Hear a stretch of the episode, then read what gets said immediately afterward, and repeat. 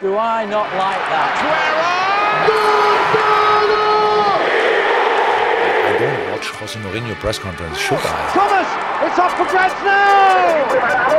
Mourinho, Mourinho, Mourinho, Mourinho, Mourinho, Mourinho, Mourinho, Mourinho, Mourinho, Mourinho, Mourinho, Mourinho, Mourinho, Mourinho, Mourinho, Mourinho, Mourinho, Sparta hledá nástupce Pavla Vrby na trenérském postu a uvidíme, jestli se po pěti letech zase zkusí vydat zahraniční linkou. Spekulovalo se o tom, že by klub mohl přemýšlet o novém kouči z Německa, přičemž nejčastěji se zmiňovala jména Heike Herlicha a Matiase Zamra.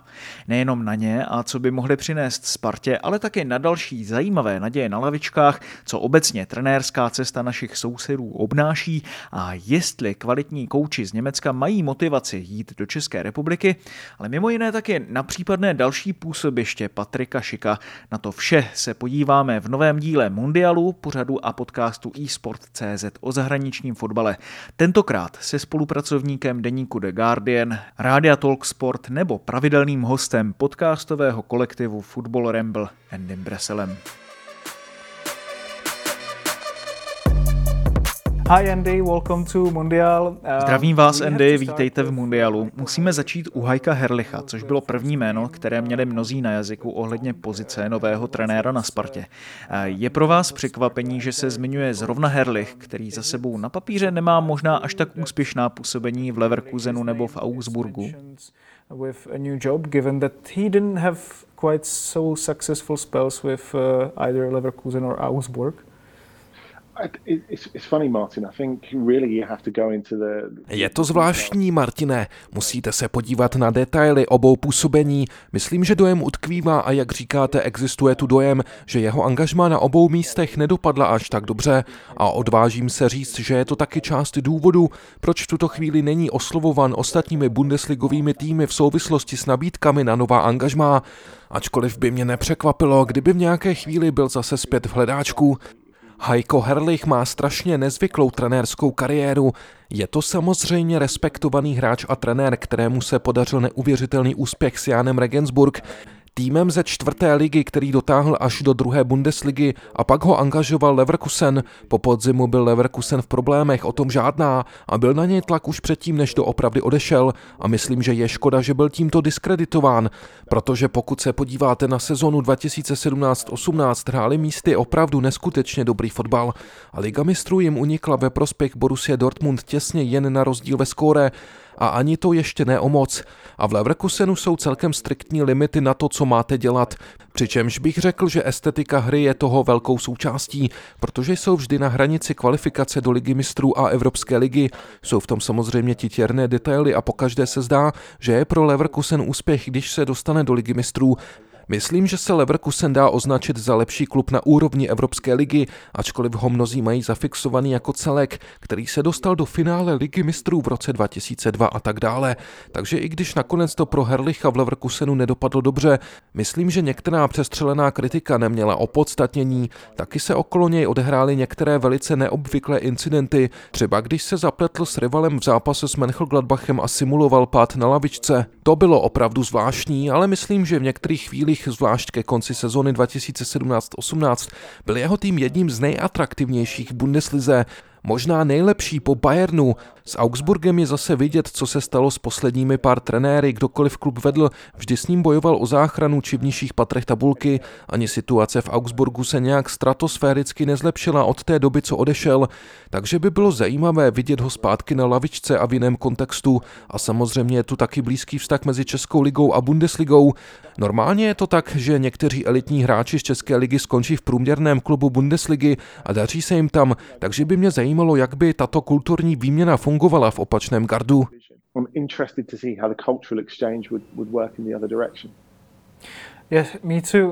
to mě taky. Když jste mluvil o Leverkusenu a dobré práci Herlicha a dobrém fotbale, který klub hrál, na čem byl založen a jakým stylem se prezentoval? Well, Leverkusen always Leverkusen vždy hraje stejně, tedy ofenzivně. To je pro ně standardní. Je to všechno založeno na mladých hráčích, kteří jsou fit, rychlí a hodně presují. Defenzivně se to Herlichovu Leverkusenu nakonec trochu rozpadlo, ale s tím měli i v dalších letech problémy, rozhodně tedy i pod Pítrem Bošem. Myslím, že když Bosch převzal Leverkusen, bylo to pro něj jednoduché, protože je to podobný styl, který i trenér preferuje. Vysoký pressing ofenziva opravdu trochu s odhlédnutím od defenzivy, což se děje i teď v Lyonu. Jeho kariéra měla s tímto přístupem smíšené výsledky, ale zajímavé bylo, že když přivedli Pítra Boše, nemuseli nic moc měnit od období, kdy tam byl Heiko Herlich. Hráči byli na Boschův styl hry připraveni, protože Herlich také rád vytlačuje linii vysoko a má rád rychlé přechody do útoku roku, s tím také Leverkusen investuje do hráčů a vyvíjí je a Herlich je trenér, který je poměrně proaktivní, takže ta nejlepší hra, kterou předváděl se svými týmy, byla zároveň atraktivní na pohled. Um, hmm. Jak je tedy i v současnosti hodnocen v Německu? Um, I think, I think the, the, the way Myslím, že způsob, jakým Herlich skončil v Leverkusenu, určitě ovlivnil pohled na jeho schopnosti ale myslím, že jsou i jiní trenéři v Bundeslize, kteří dostávají angažmá, kteří možná nejsou ani tak dobří jako on. Myslím také, že Herlichův případ je specifický, protože okolo jeho zdraví panovaly i určité obavy. Ty trochu přibrzdili jeho kariéru, ale myslím, že tu není moc lidí, kteří by si říkali, že by byla hrozná chyba, kdyby některý z klubů nabídl Herlichovi další angažmá. Myslím, že s ním určitě je na čem pracovat. Yeah, and takže myslíte, že jeho působení v Regensburgu tedy bylo hlavní místo, kde mohl ukázat své kvality a uplatnit své představy o tom, jak by jeho ideální týmové a stylové pojetí mělo vypadat?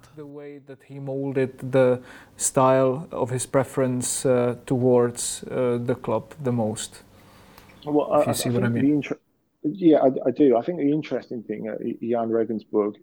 Jedna zajímavá věc ohledně jeho angažmá v Regensburgu je, že se mělo jednat o pouhé dočasné působení.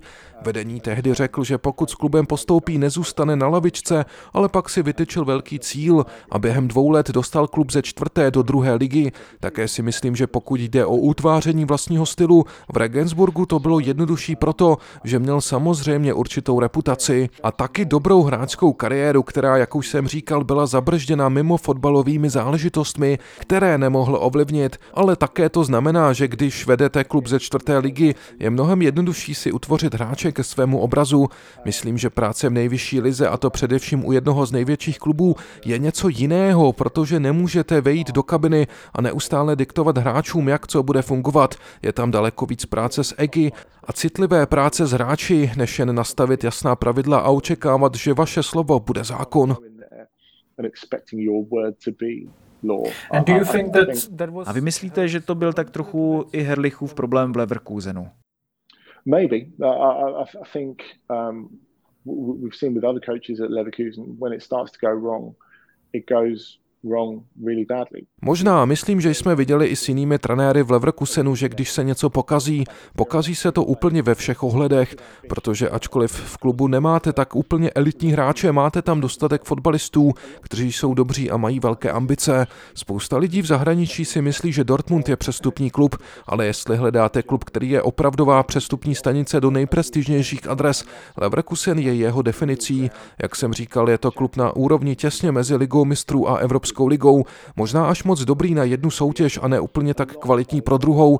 Mnozí hráči mezi nimi teď třeba i Patrik Šik a Musa Diaby v klubu excelují a očekávají, že půjdou na ještě vyšší úroveň a to občas v hráčích vyvolává jistou úzkost. Pokud cítí, že se věci nevyvíjí tak rychle podle jejich představ, pak to není jen o klubu, který se dostává do určité paniky, co dělat dál, ale přináší se to i do kabiny.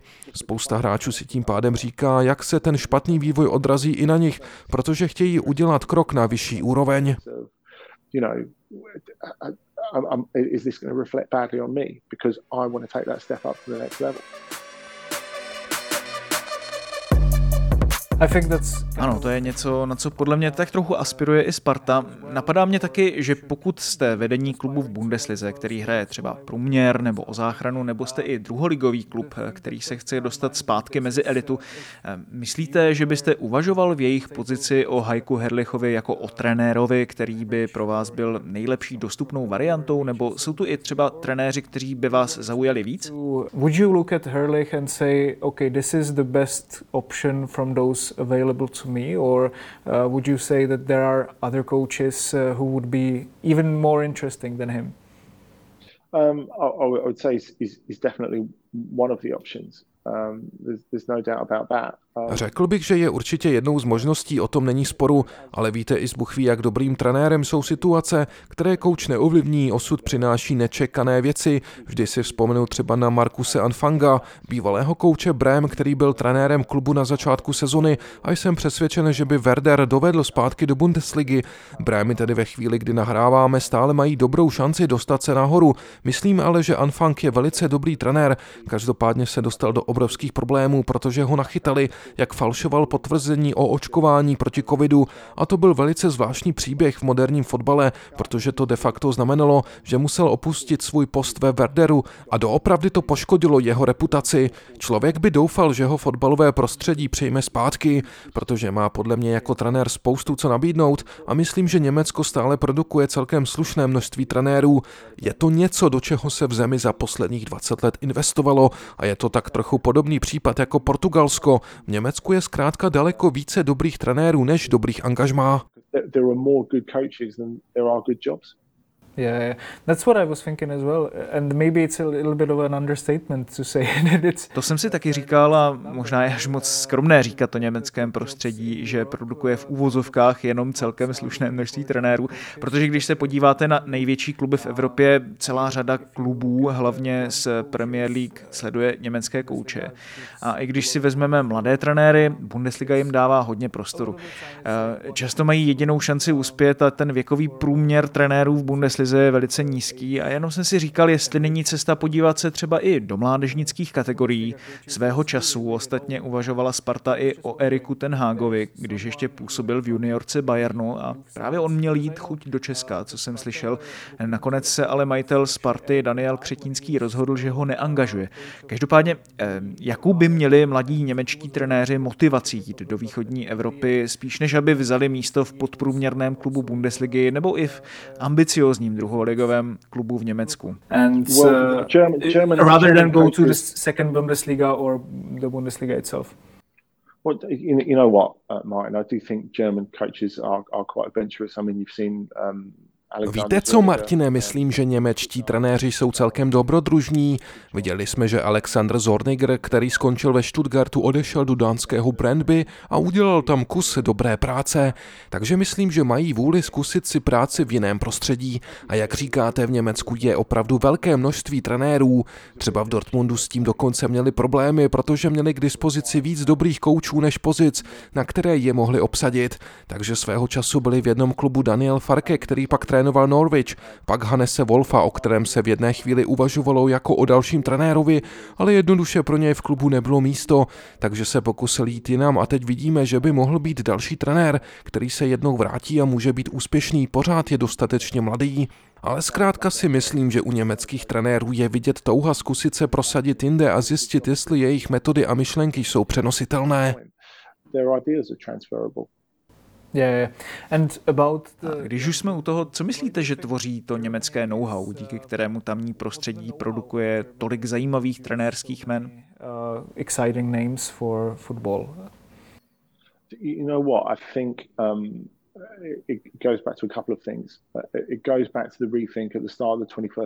Víte co, myslím, že to souvisí s několika věcmi. Jednak to můžeme spojit s restartem na začátku milénia, kdy se Němci podívali na to, jaké produkují hráče a německý fotbalový svaz se rozhodl, že musí vychovávat lepší fotbalisty a trenérská práce s tím jde v ruku v ruce. Nemůžete produkovat výjimečné hráče bez výjimečných trenérů. Myslím, že to má Německo společně s Portugalskem, což je další země, která produkuje obrovské množství dobrých trenérů. Řekl bych, že v německém fotbale panuje velká intelektuální energie, která je směřována do celé trenérské práce. Třeba Domenico Tedesco a Sandro Schwarz jsou další trenéři, kteří odešli do Ruska a měli dobré výsledky. V této souvislosti si vzpomínám, že po Tedeskově návratu do Německa, kdy se chopil práce v Lipsku, se hodně mluvilo o souboji s Julianem Nagelsmannem. Když hrálo Lipsko s Bayernem, Tedesco s Nagelsmannem proti sobě poprvé nastoupili jako trenéři, přičemž oba byli spolužáci na trenérské licenci u německého fotbalového svazu. Tedesco tehdy dostal lepší známky než Nagelsmann a oba měli ohledně toho před zápasem celkem vtipné komentáře, ale přijde mi strašně zajímavé, jak si pamatují něco, jako jsou známky ve škole nebo v tomto případě na trenérském kurzu, protože kdyby se mě někdo zeptal, jaké jsem měl známky na střední škole, musel bych se na minutu zastavit a popřemýšlet přemýšlet o tom, vždyť je to pro boha už tak dávno, Každopádně Tedesco s Nagelsmannem si to oba pamatovali a proběhlo mezi nimi v tomto ohledu určité špičkování. Každopádně to jen svědčí o tom, jaký intelektuální vklad se odehrává okolo německého fotbalu, okolo toho, jak trenéři sport studují a přemýšlí o něm a myslím, že to vede k neustálému celkovému zlepšení. Úroveň trénování se zvedá, zlepšuje se debata ohledně fotbalu, dostávají se do ní noví lidé a jiné skupiny lidí a tak dále. A o Portugalsku je potřeba říct totéž. Úroveň vzdělání portugalských portugalských trenérů je naprosto neuvěřitelná. Jen z hlavy vám hned můžu říct tři nebo čtyři výjimečné portugalské trenéry, kteří momentálně působí na nižší úrovni, než by měli, nebo nemají práci a to čistě proto, že je víc kvalitních trenérů než dobrých prací. A cítím, že stejné je to i v Německu. A velmi to ovlivňuje celkovou debatu okolo fotbalu a toho, jak se pak všechno dělá. Je to obrovský rozdíl oproti některým starším trenérům, kteří nemají chuť pouštět se do hlubokých diskuzí ohledně svých trenérských metod. Naopak přístup, kdy lidé jsou připraveni diskutovat o podrobnostech a detailech o svých představách o hře, je velice zdravý.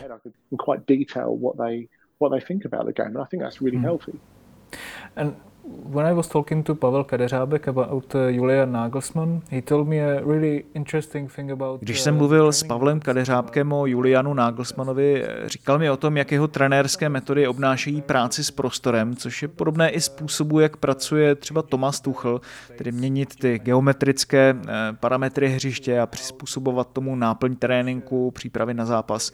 Přistupovat k tomu prostě z pohledu prostoru ale je zajímavé slyšet o úrovni intelektuální debaty o fotbale v Německu, protože o tom v Česku taky slýchávám, jak trenéři nejsou dostatečně respektováni a pro některé zahraniční kouče je to pak kulturní šok, když přijdou do Česka a musí se s tímto přístupem potýkat. Je taky strašně zajímavé podívat se na to, že další jméno, o kterém se v souvislosti se Spartou spekulovalo, je Matias Zamr, což mi přijde až takřka neuvěřitelné, když se eh, člověk podívá na typy prací, které měl v posledních 17 letech, eh, kdy skončil s trénováním ve Stuttgartu. Proč vlastně sekl s trenérskou prací a myslíte, že by měl motivaci znovu koučovat, eh, zvlášť po tom, co měl spíš konzultační a manažerské úlohy v německém fotbalovém svazu, Bayernu nebo teď v Dortmundu? Consultation jobs with uh, either DFB or Bayern or now Dortmund. Dortmund, actually. Yeah, I, I, I would be really surprised to see him take another frontline job Um...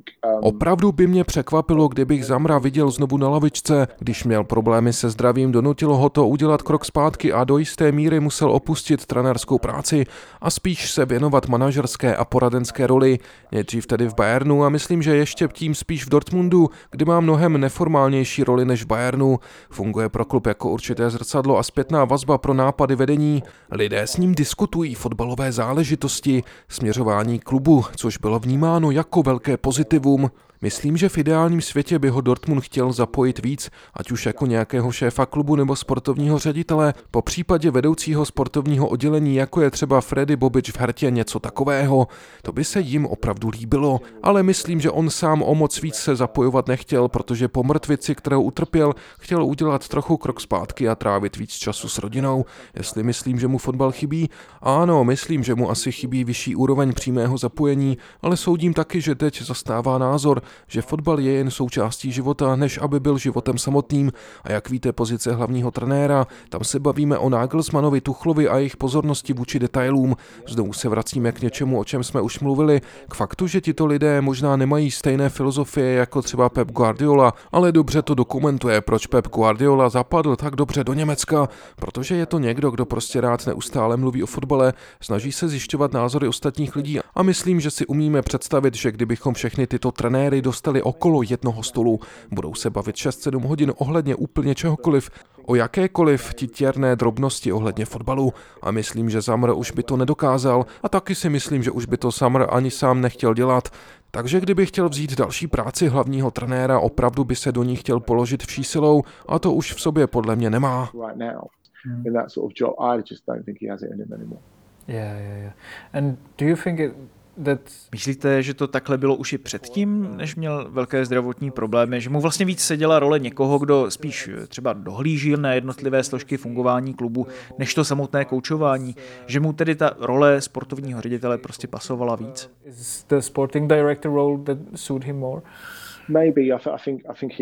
Možná myslím, že to tak sám cítil. Řekl bych, že cítil stres a tlak práce hlavního trenéra, protože si musíme uvědomit, že Zamr poprvé vyhrál Bundesligu s Dortmundem jako trenér v roce 2002. Two, right, yeah. No to už je taky 20 let. Ano, přesně tak. A tehdy byl velice mladý člověk, na což spousta lidí může snadno zapomenout. A když se nad tím zamyslíte, bylo to pouhých 6 let poté, co vyhrál jako hráč Zlatý míč. V té době byl navíc Dortmund úplně jiný klub než dnes. Mluvíme o období před finančním krachem Bundesligy v roce 2005, před přestavbou, do které se pustil Jürgen Klopp a díky které vyhrával tituly a tak dál. Další věc je, že Dortmund, který vyhrál tituly v letech 2011 a 2012, byl podle mého názoru daleko atraktivnější verze Borussie, protože to byl mladý dynamický tým vedený Kloppem. Každopádně se jednalo o úplně jiný jiný Dortmund než v roce 2002, kdy klub utrácel spoustu peněz a měl velká očekávání, což se nakonec prokázalo jako až přehnaně ambiciózní. Tlak okolo Dortmundu byl tehdy taky daleko větší než za Klopa a i dnes, abych byl úplně upřímný, stačí se podívat, jak velké peníze klub utrácel za Evertona, Tomáše Rosického a další hráče. A jen si říkám, jestli se na to Zamr díval a říkal si, ty bláho, já jsem pořád mladý člověk a tohle nemůžu dělat do nekonečna, je to prostě strašně namáhavé. A to si vezměte, že Dortmund byla jeho první štace, v určitých ohledech se s ní popasoval velice dobře, ale v jiných si zase možná řekl, že možná potřebuje udělat krok zpátky a že ve fotbale existují i jiné pozice, které mu sedí víc. Yeah, it's, it's interesting.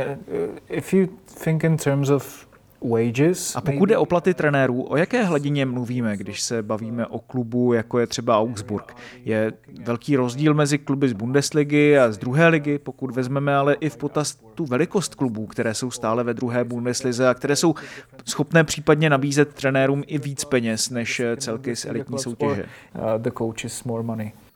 Yeah, I think you look at the top of the Bundesliga sphy at the moment, and you know there are some absolutely huge clubs in there. I mean, Samozřejmě, když se podíváme na špičku druhé Bundesligy, máme tam některé naprosto gigantické kluby. Schalke se vrací a díky bohu pro ně, protože klub utrpěl velký finanční náraz v posledních letech. A to se ještě ani nebavíme o tom, co bylo po ruské invazi na Ukrajinu, kdy se museli zbavit Gazpromu, který do klubu nalil spoustu peněz za posledních deset let. Je to něco, čemu se nemohli vyhnout a ani neměli vyhnout. Nicméně se nedá popřít obrovský vliv, který to na ně mělo. Museli už tak hodně seškrtat rozpočet, ale myslím si, že se člověk musí podívat i na jiné příklady.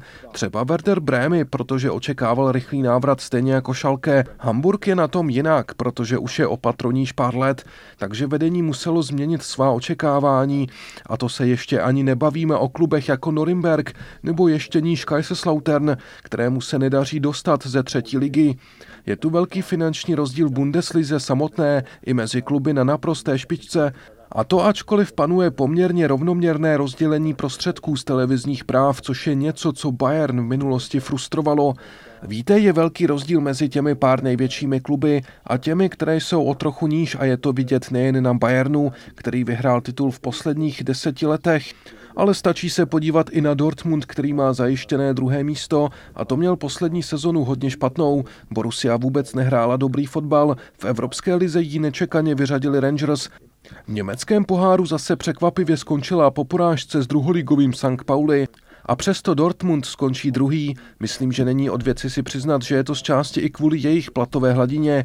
Pokud máte silné individuality, pomůže vám to vypořádat se s turbulentnějším obdobím, čímž nemluvím nutně o trenérovi, ačkoliv mnozí by řekli, že Marco Rose s týmem hrál celkem dost pod svou lačku. Každopádně pokud se podíváme na to, co mohou nabídnout týmy na špičce tabulky a naopak na jejím dně, a trochu odhlédneme třeba od Greuteru Firt, myslím, že je tam velký rozdíl, ale víte, kdyby německý trenér šel trénovat do Česka, myslím, že by asi měl pocit, že může očekávat zhruba takové peníze, které dostane od týmu mezi 6. až 10. místem v Bundeslize. V každém případě by doufal v něco takového. That would certainly be the that would certainly be the hope. Which, which means, uh, Což znamená odhadem něco třeba mezi 50 a 100 tisíci eur týdně, myslíte jenom zhruba? Uh, do you think just roughly? No, no, no not, not, not even that much. I, I, I, yeah, yeah, yeah. I, I, yeah. I, think, I, think, I think you're looking at something round about Myslím, že ani tolik ne. Řekl bych, že se pohybujeme někdy mezi 1,5 až 2,5 miliony eur za rok. Ale víte, fotbal v Evropě to je malá komunita lidí a ti vidí, jaké peníze šly do českého fotbalu v posledních letech i v souvislosti s Čínou a Sláví či reprezentací. Takže v globále by lidé napříč Evropou něco očekávali, nechtěli by dělat žádné velké slevy. Expect something. They wouldn't be doing any major discounts.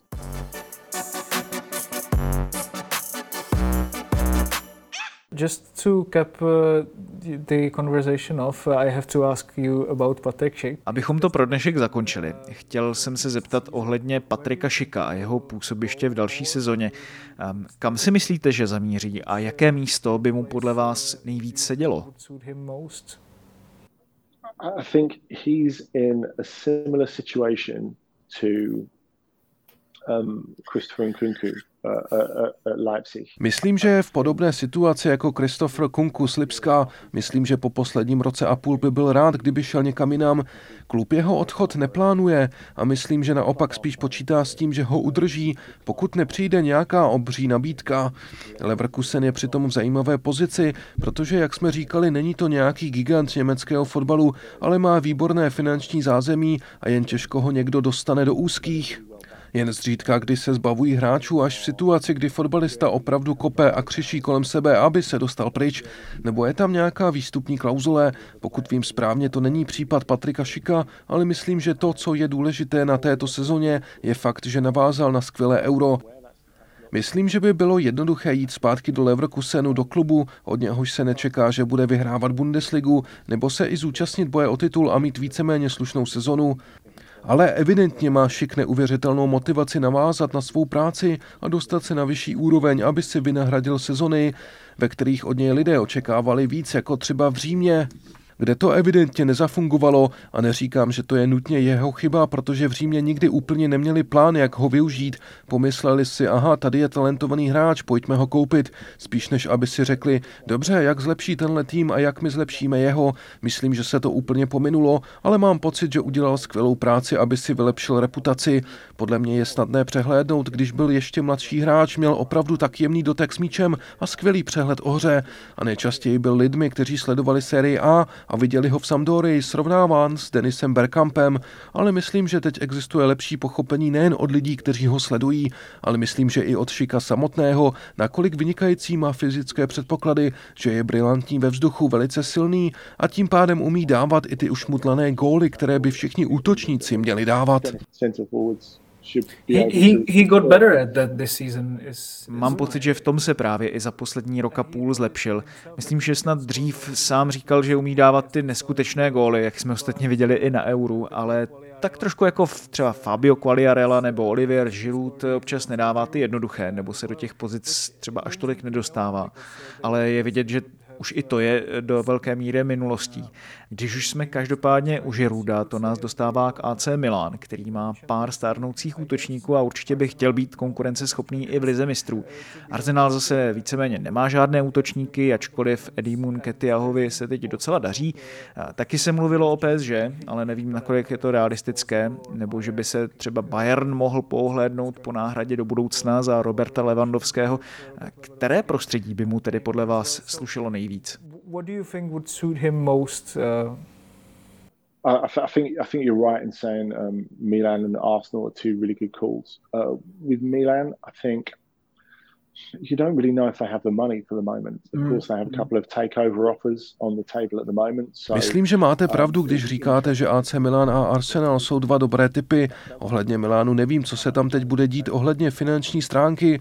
Mají teď na stole několik nabídek na koupy klubu, takže bude zajímavé, jak se to vyvine a pokud se to vyvine, kolik peněz budou mít k dispozici. Pokud by Milán měl nové majitele s dobrým finančním zázemím, dávalo by smysl, aby do toho teď vrazili, co to jde, protože Juventus je oslabený a pořád ho brzdí, že má obrovskou platovou hladinu. Inter zase bude muset trochu šetřit, takže pokud jste AC Milan a vyhrajete titul, myslím, že je na místě si říct fajn, pojďme si upevnit svou pozici a zajistit, že budeme zase dominantním klubem v Itálii. A myslím, že by to dost hrálo ruku v ruce se skutečností, že mají mladý a atraktivní tým, který se bude dalších 4-5 let zlepšovat. Také si myslím, že Arsenal by byl dobrá varianta kvůli fyzické stránce hry. Nejsou to stejné typy hráčů, ale když se podíváte na to, když přišel do Premier League Fernando Torres, tak důvod, proč se tak rychle zapracoval v Liverpoolu, byl, že měl dobrou techniku spojenou s velice silnými fyzickými předpoklady, tím pádem mu v zápasech nenakládali a technické schopnosti, které měl navíc, ho dostávali ještě o něco výš než ostatní hráče. A stejná věc se dá říct o Patriku Šikovi. Pro Arsenal by byl skvělou posilou, souhlasím s vámi. Okay. Uh, thanks a lot. Dobře, Andy, děkujeme moc krát, že jste si na nás udělal čas. Chápu, že máte další povinnosti. Takže to už je pro dnešek z Mundialu všechno. Vy můžete sledovat Andyho na Twitteru na adrese zavináč Andy Bresel se dvěma S a dvěma L. Mě vás, Andy, moc baví číst a poslouchat, takže držím palce do další práce a mějte se dobře. Shows wherever you are and enjoy your columns at the Guardian, so keep on with the good stuff. Thank you. Díky moc, Martine, bylo mi opravdu potěšením. To byl nový díl Mundialu na eSport.cz. Vy nás můžete dál sledovat eh, právě na našich stránkách, stejně jako ve všech podcastových aplikacích a taky eh, na YouTube kanále Deníku Sport. Mějte se hezky.